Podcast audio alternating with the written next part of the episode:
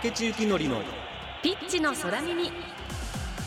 こんにちは。日本経済新聞編集員の竹地幸典です。こんにちは。フリーアナウンサーの新井真希です。竹地幸典のピッチの空耳第46回の放送です。この番組ではサッカー界などからゲストをお招きして長年サッカーを中心に取材活動をしてきた日本経済新聞の竹地幸典編集員がピッチの裏側にあるストーリーやゲストの方のキャリアから描かれる人物像などサッカーをベースに幅広い情報をお届けする番組です。さあ以前ゲストにお越しいただいた宮本恒康さんが日本サッカー協会の次期会長に就任されることが確実となりました。今月の評議委員会での信任投票などまだ手順を踏む必要はありますが竹内さんは宮本さんが会長になられることへの思い今後の舵取りで期待することなどはありますか？まあやっぱりあの46歳というのはまあいろんな競技団体と比べてみても非常に若い会長の誕生するわけですからね、はい、いろんな新しい風を吹き込んでほしいなというふうには思いますね。ねはい、はい、選手たちからもそのこう近いという近いですよね。いいケミストリーがね、うん、あるといいですよね。本当にそう思います。さて今日も八浦正さんをゲストにお迎えしてお送りします。CM の後ご登場いただきます。どうぞお楽しみに。この番組の SNS 投稿はハッシュタグピッチの空耳でぜひつぶやいてください。それでは竹地幸典のピッチの空耳この後キックオフです。この番組はヘーベルハウスの提供日本経済新聞の協力でお送りします。帰る場所があるから戦える。待っている人がいるから頑張れる。そして未来を夢見ることができるから生きてゆける。それは一流のサッカー選手もあなたも同じはず。だからヘーベルハウスは応援し続ける。オールフォーロングライフヘーベルハウス。竹地幸典のピッチの空耳今回は前回に引き続き八浦正史さんをお招きします。八浦さんは指導者解説者としての顔を持つほか日本屈指の FC バルセロナ通としても知られています。今回はバルセロナの魅力やスペインサッカーについて地域とサッカーの結びつきについて日本経済新聞の竹地幸則編集員がお話を聞きます。八浦さん今日もよろしくお願いします。よろしくお願いします。よろしくお願いします。まずは八浦さんのプロフィールをご紹介します八浦正史さんは1964年山梨県甲府市のご出身です。小学校3年生からサッカーを始め県立韮崎高校に進学し全国高校サッカー選手権大会では2年連続で準優勝を成し遂げました。大学進学に向け浪人中だった1983年バイクの単独事故で脊髄を損傷し下半身不随の生活を余儀なくされました。これにより一度はサッカーを諦めていましたが J リーグの監督に必要な S 級ライセンスを取得し社会人チームや山梨学院高校の監督として活動を続けられてきました。ということで今日のテーマはバルセロナとクライフと甲府とです。八浦さんは1995年に山梨県庁を退職してスペイン・バルセロナに留学されています。2000年に帰国するまでおよそ5年間を過ごされていますがなぜそもそもスペインに行こうと思われたんでしょうか？車椅子の監督になりたいなって。J リーグを92年3年でした93年スタートですね、はい、その試合を見て、うん、あ俺もサッカーやりたいっていうふうに思って。でまあプレイヤーとしてはもうできないわけで子どもたちにサッカーの楽しさとか素晴らしさみたいなものを伝えることができる車椅子のサッカー監督になろうみたいな。でまあ、自分の中で決めたんですよね。うん、それで監督になるには選手に伝わる言葉を持ちたいっていうふうな思いから本場に行ってサッカーを見よう勉強しようみたいな。それでヨーロッパに行こうっていうふうに思ったんですね。でその時にあクライフっていうことがヨハン・クライフ、はい、もう僕にあのサッカーで夢を与えてくれた人なんですけども、はい、その人がバルサの監督をやっていた。それでバルセロナです。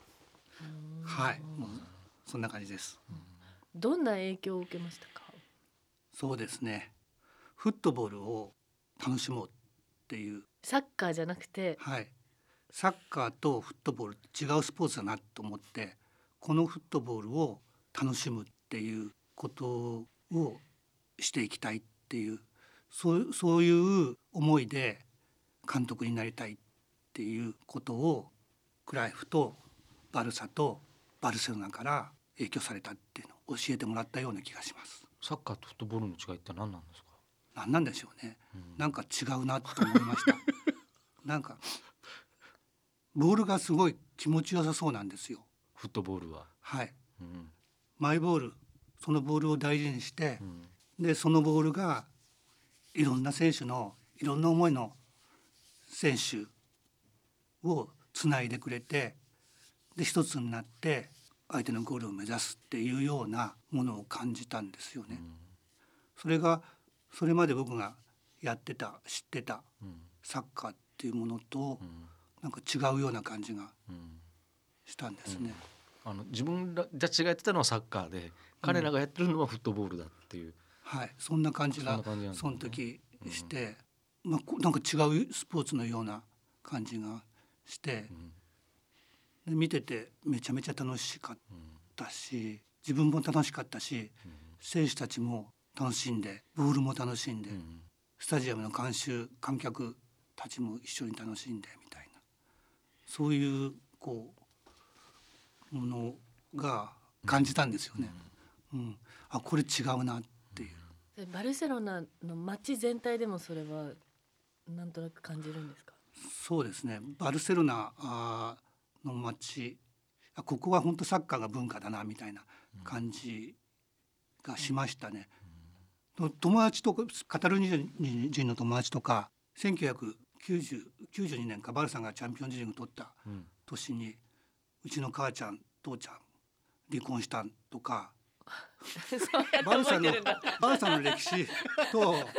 リンクするんですね。そうサッカー フットボールの歴史がもうリンクしていて。でだからそう自分のこう生活、はい、バルセロナ人の生活の中にサッカーっていうものが深くこう入り込んでいるって浸透してるっていう。だからもうあここの街はサッカーが本当文化になるなって。あの西暦とか言語とかじゃなくてそのバルセロナ歴みたいなのがあって それと一緒にあれがあったなみたいなことを紐付けて覚えてるっていうことですね。すね。面白い。あとすごいこうサッカーの好きな選手を育ててる街だなっていう、うん、そのあスタジアムにカンプノンに足を運んでこうバルサを応援する人たちをたくさんこの街は製造してるなみたいな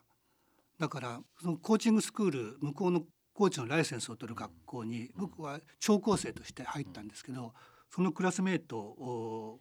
が言ったんですけど最初のこう自己紹介の時になぜこのコーチングスクールに来たかっていうようなことを説明する中で一人の選手がもっとバルサの試合を楽しみたいってサッカーを知りたいってでスタジアムに行って応援したいんだみたいなことを言った人がいたんですよ。その時にあそうか、本当サッカー、まあ、バルサを育てるにはサッカーを好きな選手、人を、うん、作るっていうことが大事なんだなっていうそんなことを感じましたね。あれ八王田さんスペイン語の勉強っていうのは行く以前にもうされてたんですか？いや全然してなくて もう本当グラシアスとポルファボールぐらいしかあとセルベッサ。ビールですね。はいビール 向こうにじゃあバルセロナに行かれてからそのスペイン語の勉強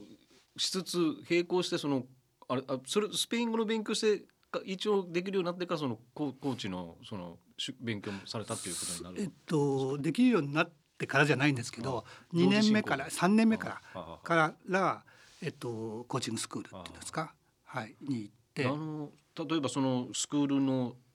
同級生とかあるいはその卒業生でも例えばそういう車椅子でライセンスを取ろうみたいなチャレンジしてる人って他にもいたんですか？いなかったですね。八田さんが最初ぐらいですか？はい。どんな感じなんですか？向こうの人のそういう時の反応というか。え？みたいな感じはないんですか？いやどうかええっていう表情とか言葉聞いたことないんですけれども、うん、でもすごく協力してくれました、うん、もうカタルーニャにあるカタラン語で喋るあの教えてくれる先生もいるんですけど全然そうすると分かんないし、まあ、当然スペイン語も、うん、難しい感じだったんですけどもその授業が終わった後とか違う日にわざわざうちまで来て昨日の授業はこういう内容だったよっていうことを教えてくれたんですよ。そういう感じで受け入れてくれたりとか、あとその自分のチームに勉強しに来なよって、一緒にやろうよみたいな感じで誘ってくれて、その地域のクラブチームで一緒に、あの選手たちとグラウンドに立ったりとかっていう、そんな感じでしたよ。すごいウェルカムなんですね。ウェルカム協力してくれて、はい、その自分は車椅子だから選手たちと一緒にあのグラウンドの上でサッカーしながら教えることできないみたいな、実践はなかなか難しいみたいな、うん、そういうものがあるからみたいなこと「え何それ?」って「ポルケノななぜそれがいけないの?」みたいな感じで、うん、別に自分のやり方でやればいいだろうみたいなことを、うん、選手にそのサッカーを伝えるっていうのは、なんか心で伝えるんだよみたいなことを言ってくれたりとか、もうそんな感じでしたね。あの可能性をこう消さないというかその考えすごくいいですね。なんかチャンピオンとか言って、はい、お前は完璧だってその人あその人が特に言ってくれたんですけど、うん、ダメじゃないよみたいな。うん、あの先週ちょっとあのこう聞きそびれてしまったというか愛の話で、ね、はい、ませんなんか 俺も分かってないのに愛なんて。あの八浦さんがその事故に遭われた後にものすごくこう、ま、前向きというかその考えとしてその事故に遭ったからだから今自分はそのいろんな人にあのこういろんな人が優しい言葉をかけてもらってっていうそのすごくこう考えとしてあの素敵だなというか逆に考えることもできると思うんですね。その、悲観的になるというか事故に遭ってしまったがためにこんなことができなくなったとか。その乗り越えられたそのこれが源だだっていうな経験とか言葉とかその支えてくれたものって何かあったんですか？やっぱりその出会いっていういろいろな人と出会っていろんなものと出会っていろんな場所と出会ってそこから与えて、えー、もらった愛が自分の中の愛ってものをよく分かんないんですけど愛みたいなものがこう膨らんで、はい、うん、生きてこれたんだなっていう思ってて、はい、自分も与えてもらった愛を誰かに与えるっていうそういう衝動っていうのかな。人間のすごい根源的な欲求にそういうのがあるみたいらしくて、食ったり飲んだりとかするよりももっとその深いところにその表現する愛を表現するっていう衝動がやっぱ人間は持ってるっていうことを聞いたんですけども、はい、あまさにそうだなっていうふうに思ってすごい嬉しくなったし驚きもしたんですけれども、まあ、子どもたちにあの愛をこう伝えるっていうのかな与えるっていう差し出すことができるのはサッカーの監督としてかなと思ってその監督を目指していくっていうそういう思いでスペインに行ったんですけども、でも一方もう車椅子になった俺は自分は弱いなとかすごい欠けてるなっていうのがあって、まあ、劣等感みたいなものがあってそれをなんか車椅子に乗ってる俺が監督になることで健常者みんな持ってる人たちを見返してあげようみたいな。そういうどっかこうエゴ的なものの考えでこうやってその最初思ったことを忘れてずっとやってきてしまって。だから監督になったらめちゃめちゃ嬉しかったしでもすごいまたその思いを忘れた後っていうのは苦しい部分もたくさんあって自分のこの車椅子としてない部分をどうやったら埋められるか補っていけるかその補って歩けないっていうことで与えられるものが自分の個性になるのかなって思ってたんですけどでもそれはまあそう個性にはなったけど自分を幸せにはしてくれなかったなっていう感じがして、うん、向こうのスペイン人の友達とかに「まあ、チャンピオンだ」ってそのその車椅子に乗ってたって完璧だみたいなことを言ってくれて「あそうなんだ」って自分は完璧なんだってそう思った上でなんかサッカーをやりたいなっていうふうに最近になって思えるようになったっていうのかなだから去年の山梨学園校でサッカーやってるまではなんか何か見返してあげようとか自分のこうないところを補うために一生懸命頑張ろうみたいな補って幸せになろうとかっていうような人と比べたりとかっていうそんな感じだったんですよね。それでこう来れたみたいなとこがあったんですけどでもそれは違ったなみたいな、うん、選手に本当だから今サッカーの監督やってないんですけど来年また選手に「大丈夫だから」って「お前は完璧だよ」ってそういう伝えにまたグラウンドに戻りたいなみたいな、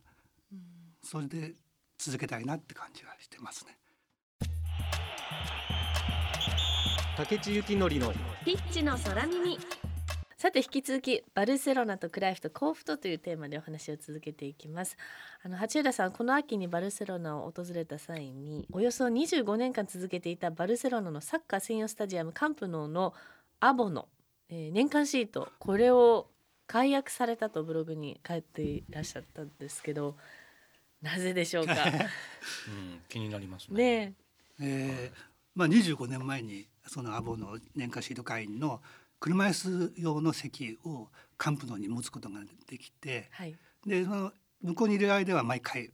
もう全試合見れるんですよ、うん、バルサの試合ホーム。でも帰ってきてからはもう帰ってから20年ぐらい経つのかな。それで2試合しか結局見てなくて。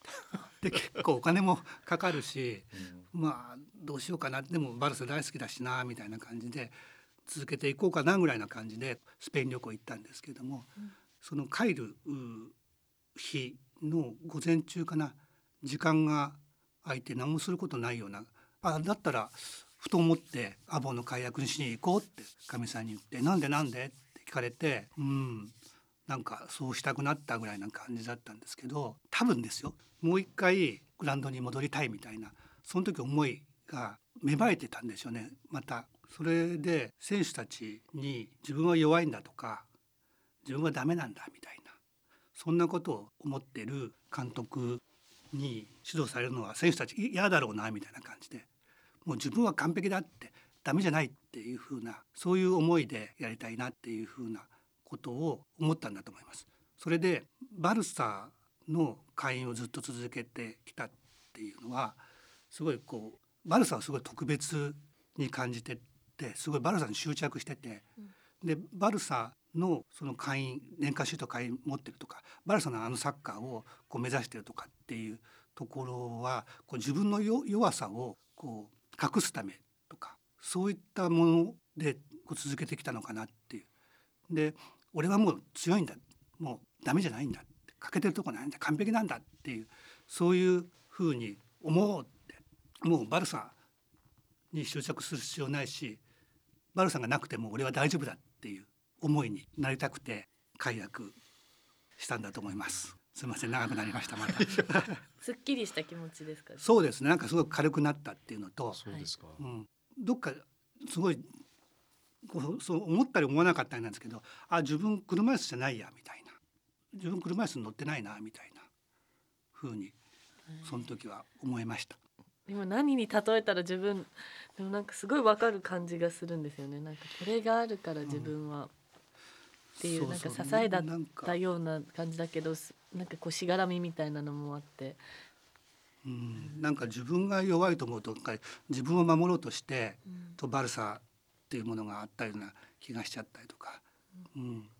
なんかこう自分がダメだと思って自分を守ろうとすると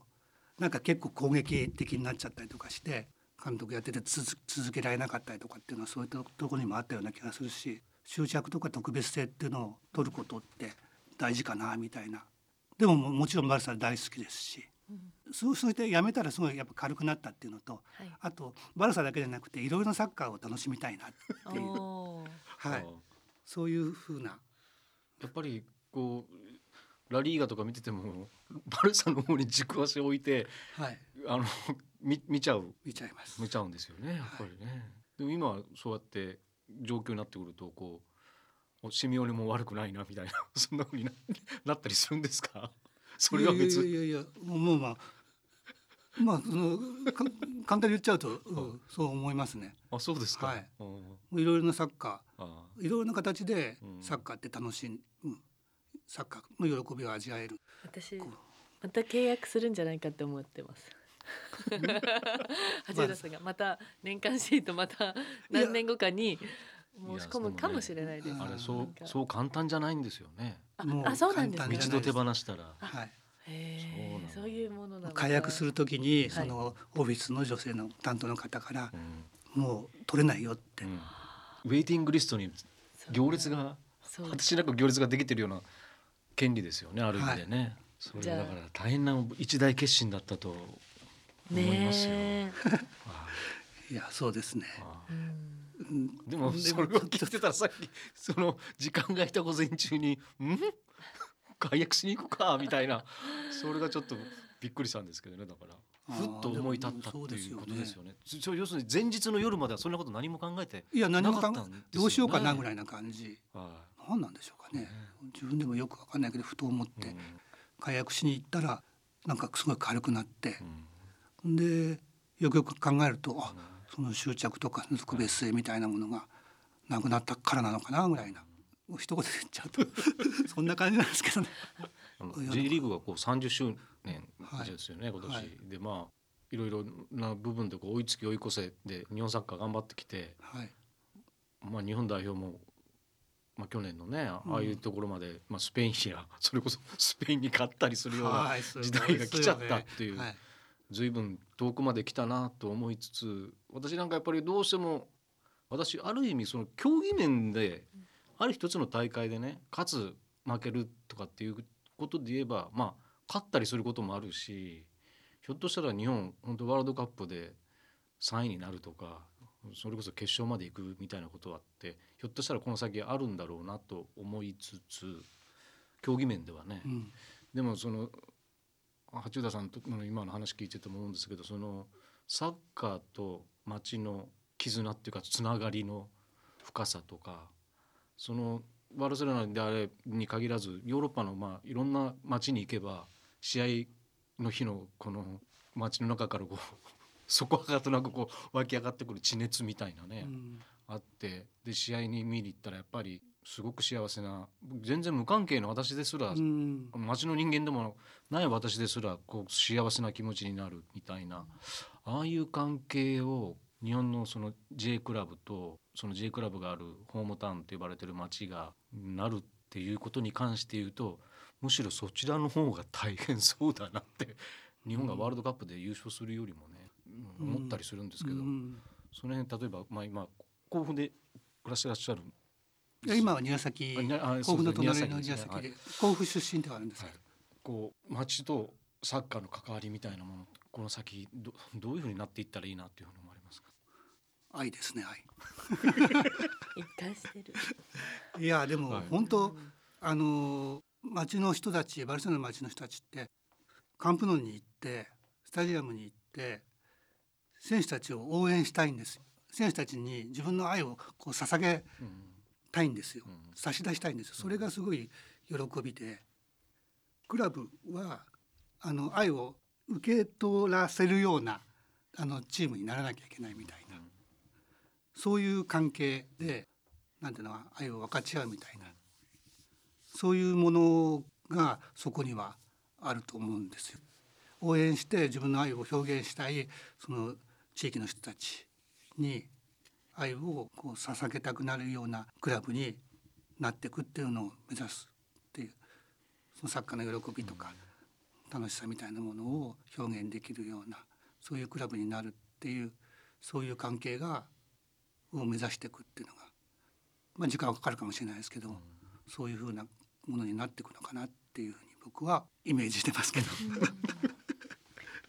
その中で八浦さんどう関わっていきたいっていうのはありますか？グラウンドに戻る来年。その先には自分の住んでる地域にクラブチーム作りたいです。誰もが集える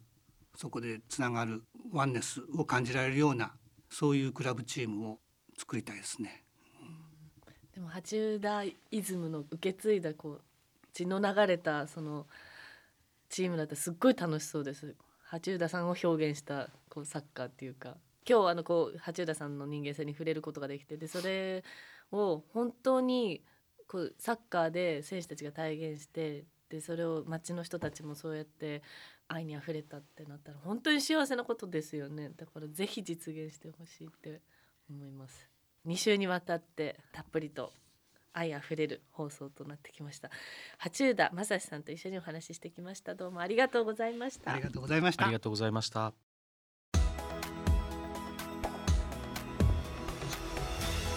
今週と八浦正史さんにご出演いただきました。竹内さんいかがでしたか？今までの収録の中で一番なんかこうジーンと 静かな静かなはい。まあ感動というかはい。ちょっと胸に来ちゃった。来ました。不思議な不思議なうん。こうはい。包まれ方をしたような気がするんですよね。そうですね。なんか動かされたというかそのおっしゃってることはすごくシンプルなんですけど、はいなんかすごく本質的なところで問われてるような気もして。特にサッカーについて語るときに愛っていう言葉がもうたびたび出てきましたけど、はい。だからああでもそうか。なんか例えばこうパスを交換するっていうのもはい。僕らにはこう物体が行き来してる というふうにこうはい。見えてたものが、はい。なんか八浦さんとこう話したことでああれってこう愛を交換してるんだっていうねえ。のようにこう見えてくるっていう。う、ん。その交換っていうのがねボールが行き交う交換じゃなくてこの交わる喜びみたいなはい。ふうに置き換えることもできるのかなっていうはあ。ようにも思えてきてですね。はい。あなんかこう一つサッカーの見方にこう、はい。広がりをくれたような気がしてですね、はい。まあ、あの自分がやっててこんなこと言うのもちょっと僭越っていうかあれなんですけどすごくいい時間を過ごさせていただいたような気がします。幸せな気持ちに、ねなりましたしなんか私もまたさボールを蹴りたいなって気持ちになったんですけどその今までの、まあ、こうボール蹴りたい欲とはまた違うその本当になんかこう一個一個のパスでなんかこう楽しみたいなっていう喜びを感じ取りたいなっていうね気持ちになりました。ちょっとまた来ていただきたいですね。本当ですね。うん。さあ番組はラジコのタイムフリー機能によって放送後も1週間お聞きいただけます。そしてラジコには番組を SNS でシェアする機能がありますのでぜひ番組拡散してください。放送後にポッドキャストでも配信します。そろそろお別れのお時間です。次回の放送は年明け1月15日の月曜日午後6時からです今年1年間お聞きいただきまして本当にありがとうございました。来年もどうぞよろしくお願いいたします。お相手は日本経済新聞編集員の竹内幸則とフリーアナウンサーの新井真希でした。この番組はヘーベルハウスの提供日本経済新聞の協力でお送りしました。